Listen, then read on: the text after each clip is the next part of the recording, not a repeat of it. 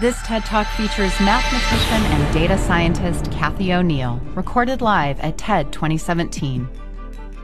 Like TED Talks? You should check out TED and Audible's new podcast, Sincerely X, where ideas are shared anonymously. In episode 4, we meet a tech CEO who couldn't tell his peers when he suffered from depression. He questions why we're so afraid to talk about mental health and how doing so might bring us closer to finding solutions. Listen now wherever you get your podcasts.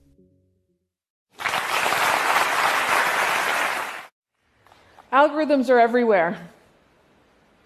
They sort and separate the winners from the losers. The winners get the job or a good credit card offer. The losers don't even get an interview, or they pay more for insurance. We're being scored with secret formulas that we don't understand that, do, that often don't have systems of appeal. That begs the question what if the algorithms are wrong? To build an algorithm, you need two things you need data, what happened in the past, and a definition of success, the thing you're looking for and often hoping for. You train an algorithm by looking, figuring out, for the, the algorithm figures out what is associated with success, what situation leads to success. Actually, everyone uses algorithms, they just don't formalize them in written code. Let me give you an example. I use an algorithm every day to make a meal for my family. The data I use is the ingredients in my kitchen, the time I have, the ambition I have, and I curate that data. I don't count those little packages of ramen noodles as food. my definition of success is a meal is successful if my kids eat vegetables. It's very different from if my youngest son were in charge, he'd say success is if he gets to eat lots of Nutella. but I get to choose success. I am in charge. My opinion matters. That's the first rule of algorithms. Algorithms are opinions embedded in code. It's really different from what you think most people think of algorithms. They think algorithms, they think algorithms are objective and true and scientific. That's a marketing trick. It's also a marketing trick to intimidate you with algorithms, to make you trust and fear math- um, algorithms because you trust and fear mathematics. A lot can go wrong when we put blind faith in big data. This is Kiri Soares. She's a high school principal in Brooklyn. In 2011, she told me her teachers were being scored with a complex, secret algorithm called the value added model. I told her, Well, figure out what the formula is, show it to me. I'm going to explain it to you. She said, Well, I tried to get the formula, but my D- Department of Education contact told me it was math and I wouldn't understand it. Gets worse. The New York Post filed a Freedom of Information Act request, got the, all the teachers' names and all their scores, and they published them as an act of teacher shaming. When I tried to get the formulas, the source code through the same means, I was told I couldn't. I was denied. I later found out that nobody in New York City had access to that formula. No one understood it.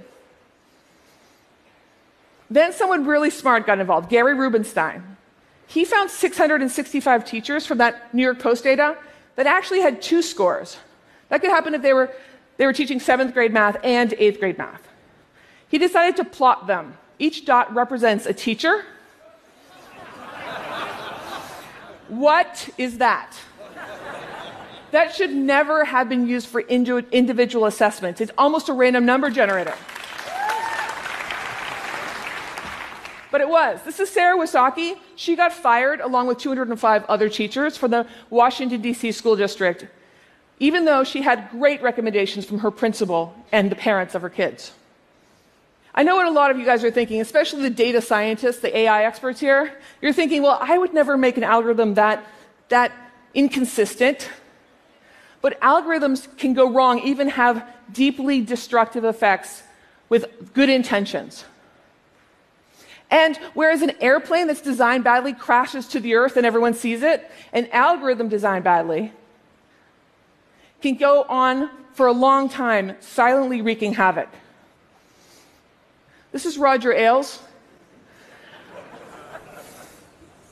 He founded Fox News in 1996. More than 20 women complained about sexual harassment. They said they weren't allowed to succeed at Fox News. He was ousted last year, but we've seen recently that the problems have persisted. That begs the question what should Fox News do to turn over another leaf? Well, what if they replaced their hiring process with a machine learning algorithm? That sounds good, right? Think about it. The data. What would the data be? A reasonable choice would be the last 21 years of applications to Fox News. Reasonable. What about the definition of success? Reasonable choice would be well, who's successful at Fox News? I guess someone who, say, stayed there for four years and was promoted at least once. Sounds reasonable.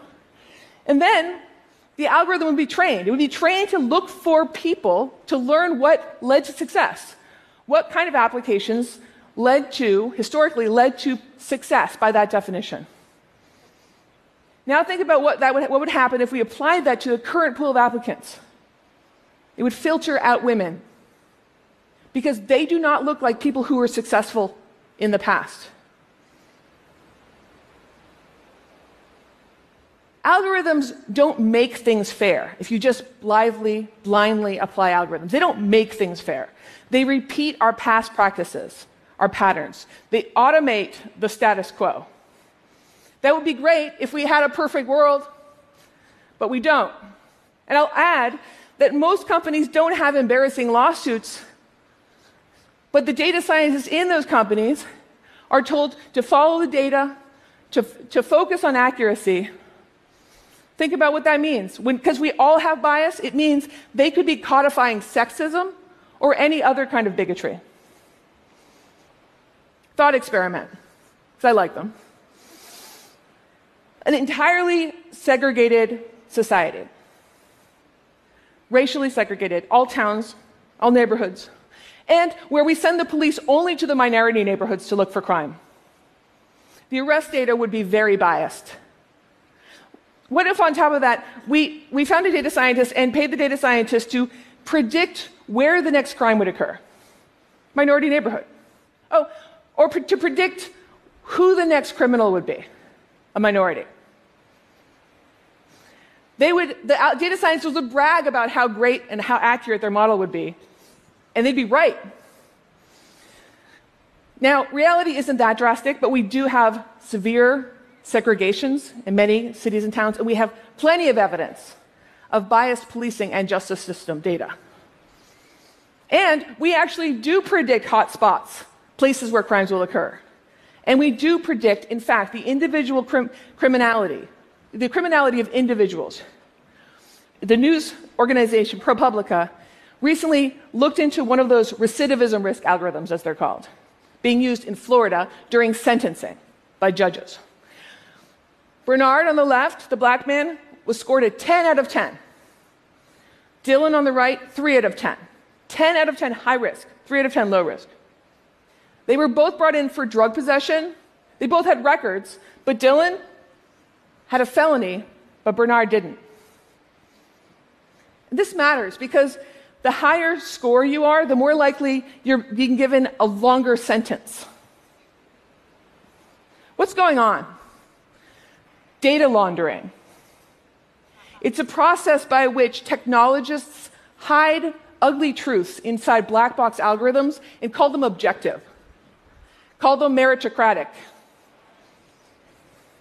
When they're secret, important, and destructive, I've coined a term for these algorithms weapons of math destruction.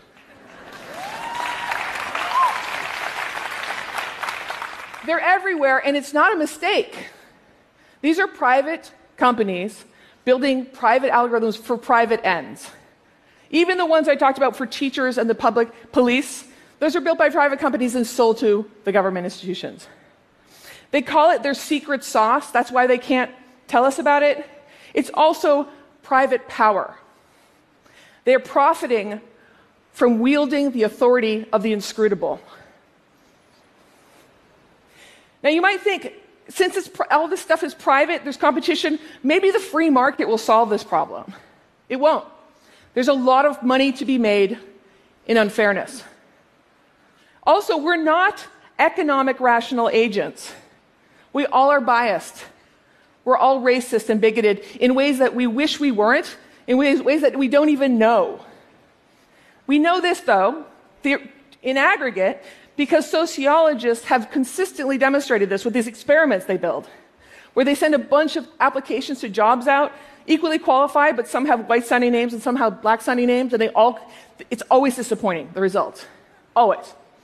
So we are the ones that are biased, and we are injecting those biases into the algorithms by choosing what data to collect. Like I, I chose not to think about ramen noodles. I decided it was irrelevant.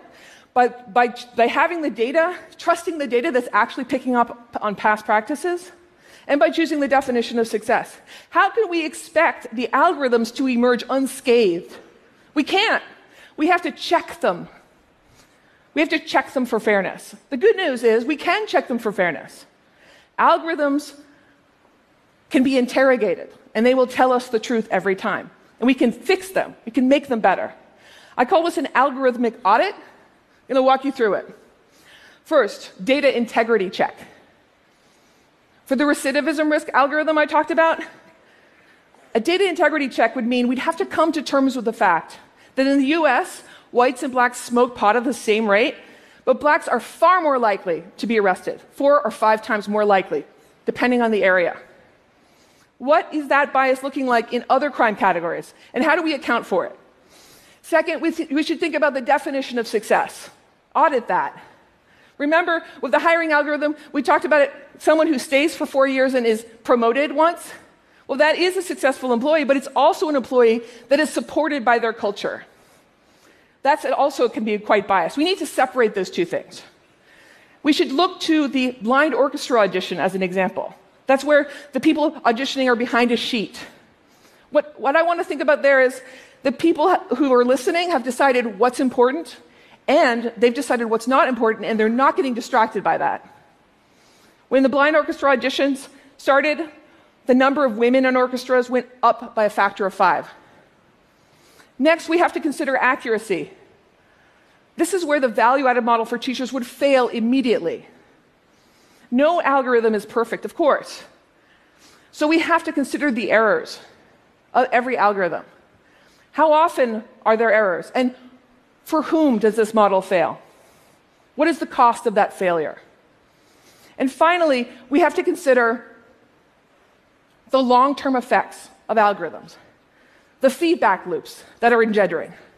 That sounds abstract, but imagine if Facebook engineers had considered that before they decided to, to show us only things that our friends had posted.